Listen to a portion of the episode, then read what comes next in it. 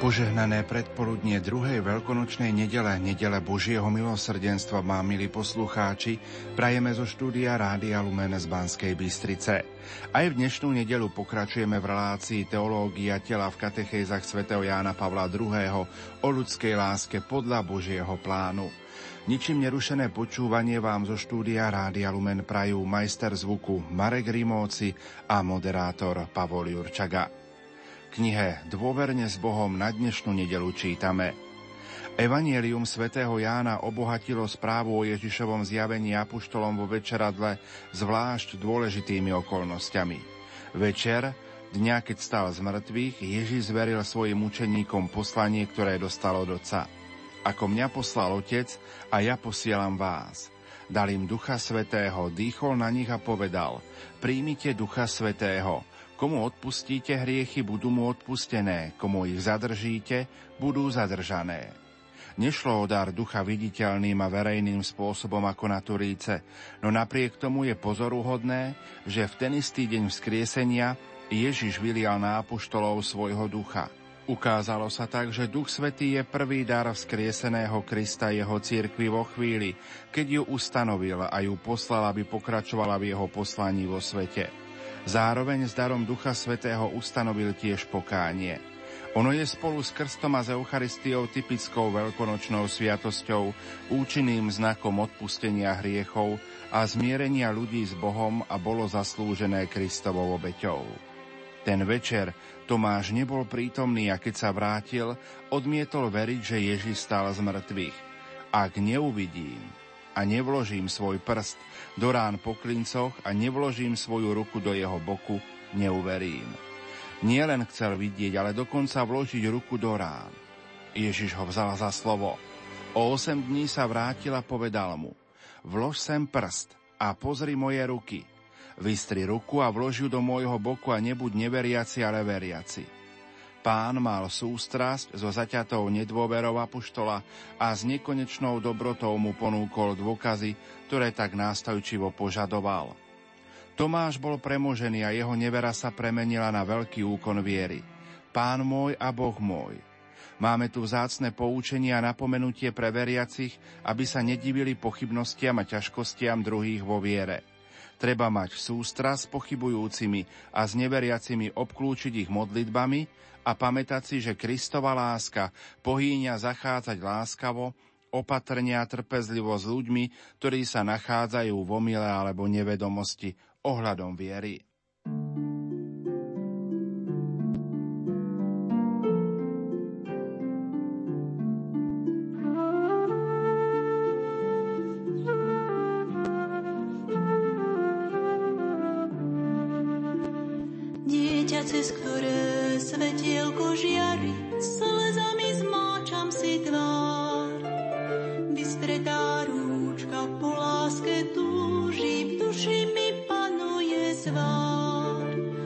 往年。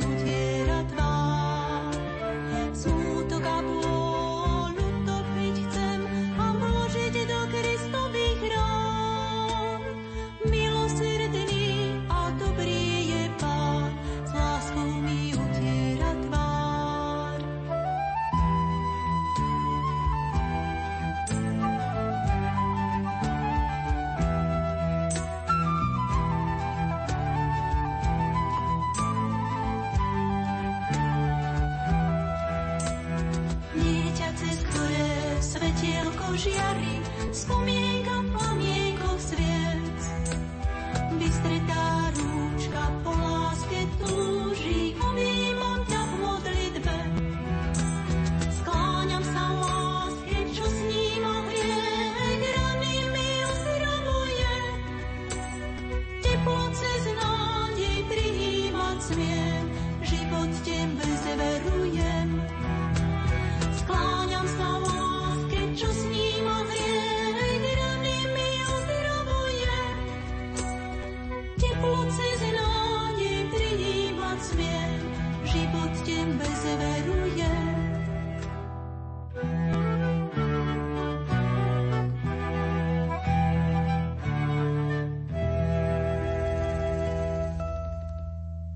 Poslucháči, v nasledujúcich minútach vám ponúkame rozprávanie s pani Danielou Obšajsníkovou, ktorá bude hovoriť na tému Projekt Ráchel, skúsenosti z praxe.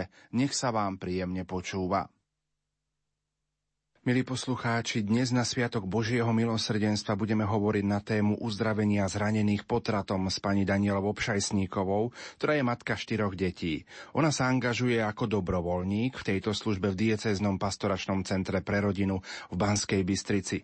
Prezrate na úvod, čo vás k tomuto viedlo? Koncom roka 2008 ma otec Marek Iskra pozval do spolupráce v tejto oblasti, keďže vedel o mojej niekdajšej spontánnej strate dieťatka v ranom štádiu tehotenstva a ja už aj predtým som sa podielala na niektorých aktivitách Centra pre rodinu. A, a takmer v tom istom čase sme prišli aj o ďalšie dieťatko v prvých týždňoch gravidity. Malo to byť naše tretie, čo ma vtedy naozaj zlomilo a ťažko som sa s tým vyrovnávala. To ma priviedlo k hĺbšiemu pochopeniu bolesti žien, trpiacich po spontánnom alebo aj umelom potrate, pretože obidve skupiny matiek spája to isté – strata nenarodeného dieťaťa. Keď som sa začala zaoberať problematikou postabortívneho syndrómu, zistila som, že u žien po umelom aj spontánnom potrate sa prežívanie v niektorých znakoch zhoduje, aj keď pri úmyselnom potrate ide o ďaleko rozsiahlejší problém. Akým spôsobom pomáhate zvládať iným bolesť zo spontánnej straty dieťaťa? Tuto bolesť veľmi intenzívne prežíva najmä matka, zvlášť ak ide o stratu v neskoršom štádiu tehotenstva a mama nemala možnosť nejakým spôsobom sa rozlúčiť so svojim dieťatkom. Otec pravidla prežíva hnev. Prečo sa to stalo? Hnevá sa na Boha, na lekárov. Pre rodičov spontánne potratených detí z času na čas organizujeme stretnutia, na ktorých sa snažíme smútok i hnev spracovať. Súčasťou programu je i spomienkový obrad a sveta omša za nenarodených i za uzdravenie rodín. Najbližšie takéto stretnutie bude 18. apríla v Banskej Bystrici. Prečo je potrebné pomáhať ľuďom so skúsenosťou tak závažného činu, akým je umyselný potrat? Keď som sa prvýkrát dopočula o takejto činnosti v rámci našej cirkvi, veľmi ma to prekvapilo a nevedela som spočiatku pochopiť, prečo týmto ľuďom máme pomáhať. Bolo to predsa ich slobodné a dobrovoľné rozhodnutie zobrať život bezbrannému dieťaťu. Čím viac som si problematiku študovala a počúvala prednášky, tým viac som objavovala nový rozmer našej cirkvi a veľmi sa teším, že táto služba existuje. Ide práve o nekonečné Bože milosrdenstvo, v mori ktorého možno utopiť aj ten najťažší hriech, dokonca aj všetky hriechy ľudstva. A Boh vo svojej láske a dobrote dokáže odpustiť a darovať hriešnikovi nový a väčší život. Hoci je potrat morálne nepripustný a nikdy s ním nemôžeme súhlasiť, my sme si vedomi faktu, že mnoho žien podstúpilo potrat z donútenia, pod tlakom lekára, kvôli slabej informovanosti o závažnosti skutku, alebo sa tak stalo pod silným negatívnym vplyvom okolností a tak ďalej. Žena, ktorá žiada o potrat, je pod tlakom, má strach, či to zvládne. Podľa Victorie Thorne pri strachu je aktivovaná tá časť mozgu, ktorá nás má viesť k prežitiu. Každý vystrašený koná tak, aby seba uchránil. Preto vtedy tehotná žena nemyslí na dieťa. Žena vtedy nemusí mať kapacitu morálne to chápať. Môže byť dokonca citovo otupená. Dôsledky svojho činu si uvedomí až neskôr. Odpoveď cirkvi na túto problematiku najlepšie vyjadril Jan Pavol II vo svojej encyklike Evangelium Vitae v oceku 99, v ktorom sa súcitne a s veľkým srdcom pozera na ženy, ktoré podstúpili potrat – Povzbudzuje ich k pokániu a zmiereniu s Bohom, aby sa mohli stať svetkami v obrane práva všetkých na život. Dovolím si ocitovať. Osobitnú pozornosť chcem venovať vám, ženy, ktoré ste podstúpili potrat. Cirkev vie, koľko činiteľov mohlo ovplyvniť vaše rozhodnutie a nepochybuje, že v mnohých prípadoch to bolo bolestné, možno dokonca dramatické rozhodnutie. Pravdepodobne sa rana vo vašich srdciach ešte nezahojila, veď to, čo sa stalo, bolo a je veľké zlo. Neznechucujte sa však a nestrácajte nádej. Snažte sa skôr túto skúsenosť pochopiť a pravdivo ju interpretovať. S pokorou a dôverou sa otvorte, ak ste tak ešte neurobili, pokániu. Otec každého milosrdenstva čaká na vás, aby vám udelil svoje odpustenie a pokoj vo sviatosti pokánia. Spoznáte, že nič ešte nie je stratené a budete môcť poprosiť o odpustenie aj svoje dieťa. Vaše dieťa môžete s nádejou zveriť samotnému Otcovi a jeho milosrdenstvu. Pomocou tých, čo vám priateľsky i kompetentne poradia, budete môcť urobiť svoje bolestné svedectvo jedným z najvýrečnejších argumentov v obrane práva všetkých na život. Vašim zaangažovaním sa za život, ktoré môže byť korunované narodením nových ľudských bytostí a potvrdené prijatím a starostlivosťou o tých, ktorí najviac potrebujú vašu blízkosť, vytvoríte nový spôsob nazerania na život človeka. Konec citátu. Už vieme, že obeťami potratov nie sú iba nenarodené deti, ale aj ich matky, otcovia, príbuzní a zdravotníci. Akým spôsobom poskytujete pomoc obetiam potratov? A my využívame dva medzinárodné projekty pozabortívneho uzdravenia v katolíckej cirkvi. Jeden je projekt Rachel, ktorého zakladateľkou je pani Victoria Thorne z USA. A druhým je projekt Rachelina Vinica, ktorého autorkou je doktorka psychológie Teresa Karminsky-Berg taktiež z USA. Projekt Rachel zahrňa individuálne sprevádzanie žien a mužov počas viacerých osobných stretnutí. Projekt Rachelina Vinica je víkendové stretnutie pre matky, otcov, príbuzných a zdravotnícky personál za účelom emocionálneho aj duchovného uzdravenia. Nám sa ako efektívnejšie javí ten víkendový program Rachelina Vinica, kedy účastník je sústredený len na túto oblasť. Je vytrhnutý z bežného života. Program je veľmi intenzívny. Rachelina Vinica funguje vďaka dobrovoľníkom celosvetovo už od roku 1994 a stále sa rozrastá. Ročne prebieha vo svete viac než tisíc takýchto víkendových stretnutí. Ide o odborný, certifikovaný program, ktorý rieši emocionálnu i duchovnú rovinu. Oprávnenie k používaniu tohto formátu sme od Centra Rachelinej Vinice po určitom zaškolení získali v novembri 2013. Odvtedy prebehlo niekoľko víkendových stretnutí. Máme snahu poskytnúť túto možnosť trikrát do roka a to na západnom, strednom a východnom Slovensku, aby bol program čím prístupnejší. Poďme prezradiť našim poslucháčom, respektíve poďme priblížiť našim poslucháčom, ako prebieha projekt Rachelina Vinica. Rachelina Vinica funguje vďaka týmu, ktorý pozostáva zo psychológa, alebo je to terapeut, kňaz, moderátor a prítomní sú niekoľkí dobrovoľníci, bez ktorých by sa program nezaobišiel. Títo dobrovoľníci tiež poskytujú oporu pre zúčastnených po celý čas programu. Je to vlastne program, v ktorom je terapia vsadená do prežívania príbehov zo svätého písma. Aktivity zahrňajú terapeutické i spirituálne metódy. Na základe zážitkového vnímania sa vyplavujú emócie, na poruch vystupuje hnev voči sebe alebo voči tým, ktorí potrat chceli – Človek spoznáva svoje pocity, uznáva svoj podiel viny, prosí o odpustenie, odpúšťa iným, pomenúva dieťa, dochádza k zmiereniu s Bohom a dieťaťom i so sebou samým a odovzdáva dieťa Bohu. Toto je kľúčové v procese uzdravenia. Súčasťou programu je Sveta spoveď a Sveta omša za potratené deti a za uzdravenie zúčastnených. Otec Marek Iskra už v predchádzajúcej relácii bližšie vysvetlil celú problematiku postabortívneho syndrómu. V prípade, že ste, milí poslucháči, nemali možnosť vypočuť si tento rozhovor, môžete si ho stiahnuť z archívu Rádia Lumen v kolónke špeciálnej relácie, respektíve v reláciách e, Teológia tela. Ako bolo vysvetlené, obete potratu prežívajú tieto symptómy. Strata sebaúcty, odsudzenie, poruchy príjmu potravy, náchylnosť k závislostiam, sexuálne dysfunkcie, otúpenosť, nadmerná ostražitosť, obsesívne myšlienky, fantómové tehotenstvo, problémy s počatím, psychosomatické bolesti, výročný syndróm, nočné mory, neschopnosť nadviazať vzťah s nasledujúcimi deťmi, dokonca aj samovražedné sklony. S ktorými z nich ste sa už stretli v praxi? Sama som prekvapená, že za pomerne krátky čas sme mali možnosť pozorovať takmer celú vymenovanú paletu symptómov, aj keď ich je v skutočnosti ešte oveľa viac. Mali sme matku jedného žijúceho dieťaťa, ktorá trpela nutkavými myšlienkami zavraždiť ho. Iná pani, máma štyroch detí, chodila po dvoch potratoch istý čas s nožom v kabelke so samovražednými sklonmi. Stretli sme pani, ktorá po potrate ďalej prežívala, ako by v jej bruchu babetko rástlo. Častejšie sa stretávame s problémami s otehotnením a tiež s bolestiami v krížovej alebo v pánbovej oblasti, ktoré lekári nevedia vysvetliť. U niektorých žien sa potláčanie tohto negatívneho zážitku prejavilo vo forme otupenosti a neschopnosti akýchkoľvek vzťahov, a to aj so svojimi žijúcimi deťmi po celé 10 ročia života. Často nás kontaktujú ženy i muži vo vyššom veku, niektorí za celý svoj život, možno 30-40 rokov, nedokázali o tejto udalosti s nikým hovoriť. Takmer pravidlom je, že vzťah s otcom potrateného dieťaťa utrpí ranu, ktorá sa hojí veľmi ťažko. Buď sa vzťah rozpadne, alebo sa udržiava umelo len kvôli deťom, často bez vzájomnej úcty. Ľudia so skúsenosťou potratu, ktorí žijú sviatostne, sa z tohto ťažkého hriechu spovedajú opakovane celé roky, pretože neuverili, že im Boh môže naozaj odpustiť a tiež preto, že neodpustili sami sebe. Toto je najťažší krok v procese uzdravenia, byť schopný odpustiť sám sebe alebo sama sebe. Ale je to možné a dosiahnutelné. K tomu je potrebné prejsť určitým procesom. Aké máte skúsenosti s otcami potratených detí?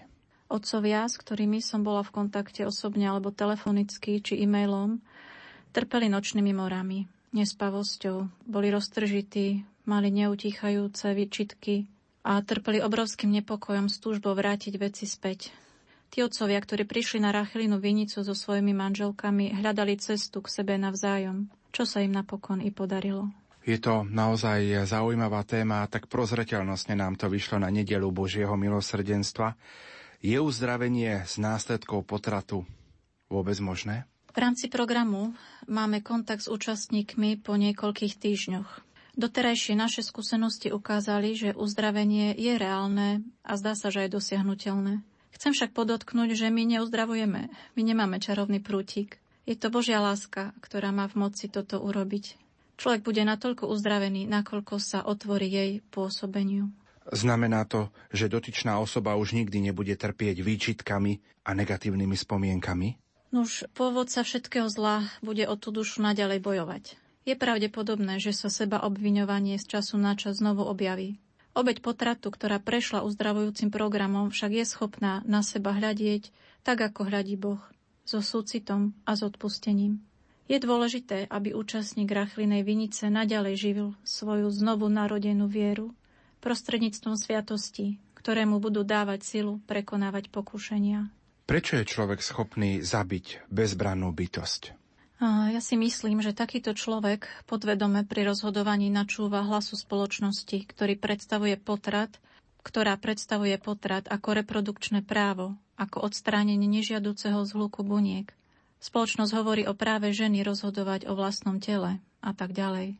Je to veľká lož, ktorej človek ľahko naletí. Preto má veľký význam svedčiť o tom, čo potrat v skutočnosti je, nazývať ho pravým menom, ako zabitie bezbranej ľudskej bytosti, nie je to umelé prerušenie tehotenstva a hovoriť o následkoch potratu, s ktorými sa stretávame v postabortívnej službe, o dôsledkoch v bežnom živote jednotlivcov. Čo by ste poradili osobe, ktorá sa rozhoduje o potrate? Možno ťažká otázka a možno ťažko poradiť, ale čo jej povedať? Ja mám doma 5-mesačné dieťatko. Keď sa pozerám do jeho usmievavých očí, mám pocit, že vidím až do neba.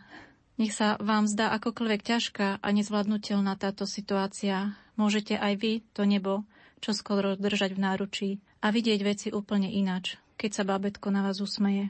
Ja by som dala dotyčnej osobe kontakt na krízové centra pre tehotné, ktoré sa snažia o fyzickú, psychickú i finančnú pomoc. Hovorila by som o možnosti utajeného pôrodu, čo je legálny spôsob porodiť dieťa pod zdravotným dohľadom v nemocnici bez evidencie mena pričom dieťa je voľné na adopciu. S akými dôvodmi vedúcimi k potratu sa sama osobne stretávate? U mladých dievčat je to väčšinou hanba z otehotnenia v čase, kedy na to nie sú pripravené. V médiách sa propaguje klamný názor, že antikoncepcia pomáha eliminovať interrupciu. Pravda je však opačná. Propagovanie antikoncepčných prostriedkov a ich používanie vedie k nárastu počtu interrupcií, keďže antikoncepcia veľmi často zlyháva. U iných je to strach zo pseudochudoby, to znamená, že rodičia majú obavu, že dieťaťu nebudú môcť kúpiť značkové oblečenie alebo už nebudú môcť každý týždeň chodiť do reštaurácie, zaplatiť drahé štipendium a tak podobne. Veľmi častou príčinou potratu je výsledok genetických testov v tehotenstve, ktorému ženy ľahko uveria a lekár ich presvedčí, že je to pre ich rodinu najlepšie riešenie. Chcela by som poznamenať, že výsledky týchto testov sú veľmi často milné a podľa môjho názoru úplne zbytočne traumatizujú ženu, ktorá a priori od začiatku odmieta potrat a je ochotná prijať aj postihnuté dieťa. Tehotná žena nemá povinnosť ich absolvovať, ale často o tom nevie. Lekár na ňu tlačí. Telefonovala som raz matkou, ktorá nosila dvojčky s diagnózou nezlučiteľnou so životom a časom bola lekármi presvedčená k dvojnásobnému potratu v 21. týždni tehotenstva. Zdeptaná touto skúsenosťou tvrdila, že keby vedela, akým peklom bude prechádzať po potrate, volila by prirodzený priebeh udalostí. My v súčasnosti máme platný interrupčný zákon číslo 73 z 86. roku, ktorý dovoluje vykonať umelý potrat do 12. týždňa tehotenstva zo zdravotných dôvodov, ale aj na žiadnosť ženy bez akéhokoľvek udania dôvodu. Zákon číslo 74 z 86. roku umožňoval ukončiť život geneticky postihnutého dieťaťa až do 24.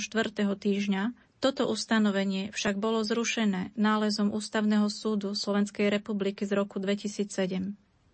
Z rozhodnutia Ústavného súdu vyplýva, že hranicou úmyselného ukončenia tehotenstva je 12. týždeň, a to aj v prípade zistenia genetickej vady, keďže potrat z genetického dôvodu sa tiež považuje za potrat zo zdravotného dôvodu, pre ktorý je stanovená hranica 12. týždňa. Je však smutné, že v praxi sa tieto potraty z genetických dôvodov aj naďalej vykonávajú až do 24. týždňa tehotenstva, a to najčastejšie pri zistení pravdepodobnosti dávnovho syndromu. Podľa môjho názoru potrat nikdy problém nevyrieši, len ho prehlbí. Blíži sa záver našej dnešnej relácie na nedelu Božieho milosrdenstva. Čo by ste odkázali všetkým našim poslucháčom? Ja by som rada ocitovala z denníčka svätej Faustíny. Ježiš hovorí, Napíš to kvôli utrápeným dušiam. Keď duša uvidí a pozná ťarchu svojich hriechov a keď sa jej pred očami zjaví celá priepasť úbohosti, do ktorej sa ponorila, nech si nezúfa, ale nech sa z dôverou vrhne do náručia môjho milosrdenstva ako dieťa do objatia milovanej matky. Tieto duše majú prednostné právo na moje ľutostivé srdce, na moje milosrdenstvo. Konec citátu. Chcem teda pozbudiť zranených potratom, aby prijali pozvanie na Festival Božieho milosrdenstva, teda na našu Rachelinu Vinicu, ktorá bude najbližšia 22. až 24. mája, kde budú môcť čerpať z tohto prameňa. Bližšie informácie môžete získať na stránke www.rachel.rodinabb.sk alebo telefonicky 0911 911 794. Skúsme zopakovať tieto kontakty pre našich poslucháčov.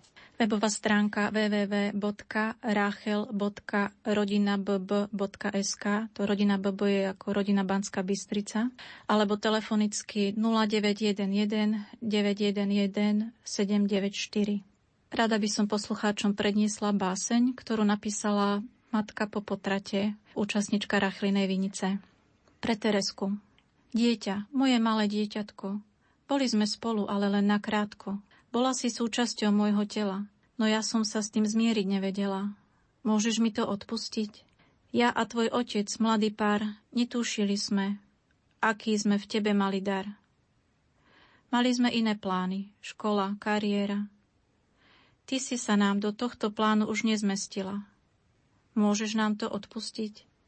A tak som to spravila. Nechala som si vziať to najdrahšie, čo som pod srdcom nosila. Tá chvíľa bola hluchá, slepá, ako by som snila. Do duše mi nesmierne jazvy vyrila. Vravím si, tie jazvy čas zahojí. Pán mi už odpustil, ďakujem, že aj ty si mi už odpustila. No myšlienka na vinu zmysle mi neschodí. Od dnes to však bude iné. Budeš anielikom po mojom boku, dieťatko moje milé. Prijímam ťa ako súčasť našej rodiny, ja i môj manžel, tvoj ocko adoptívny.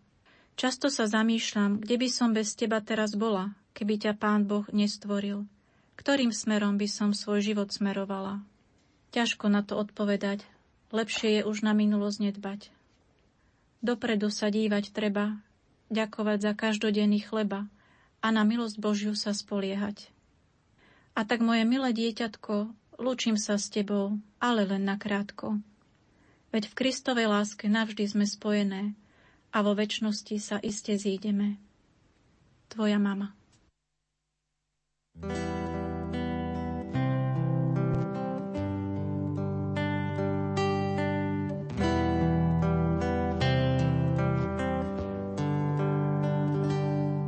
uplynulých minútach sme vám ponúkli v rámci relácie Teológia tela rozprávanie s pani Danielou Obšajsníkovou na tému Projekt Ráchel, skúsenosti z praxe. O týždeň to bude rozprávanie s otcom Mariánom Valábekom z Bratislavy na tému manželstvo ako poslanie sviatosnej služby. Požehnanú nedelu vám zo štúdia Rádia Lumen Prajú Marek Rimóci a Pavol Jurčaga.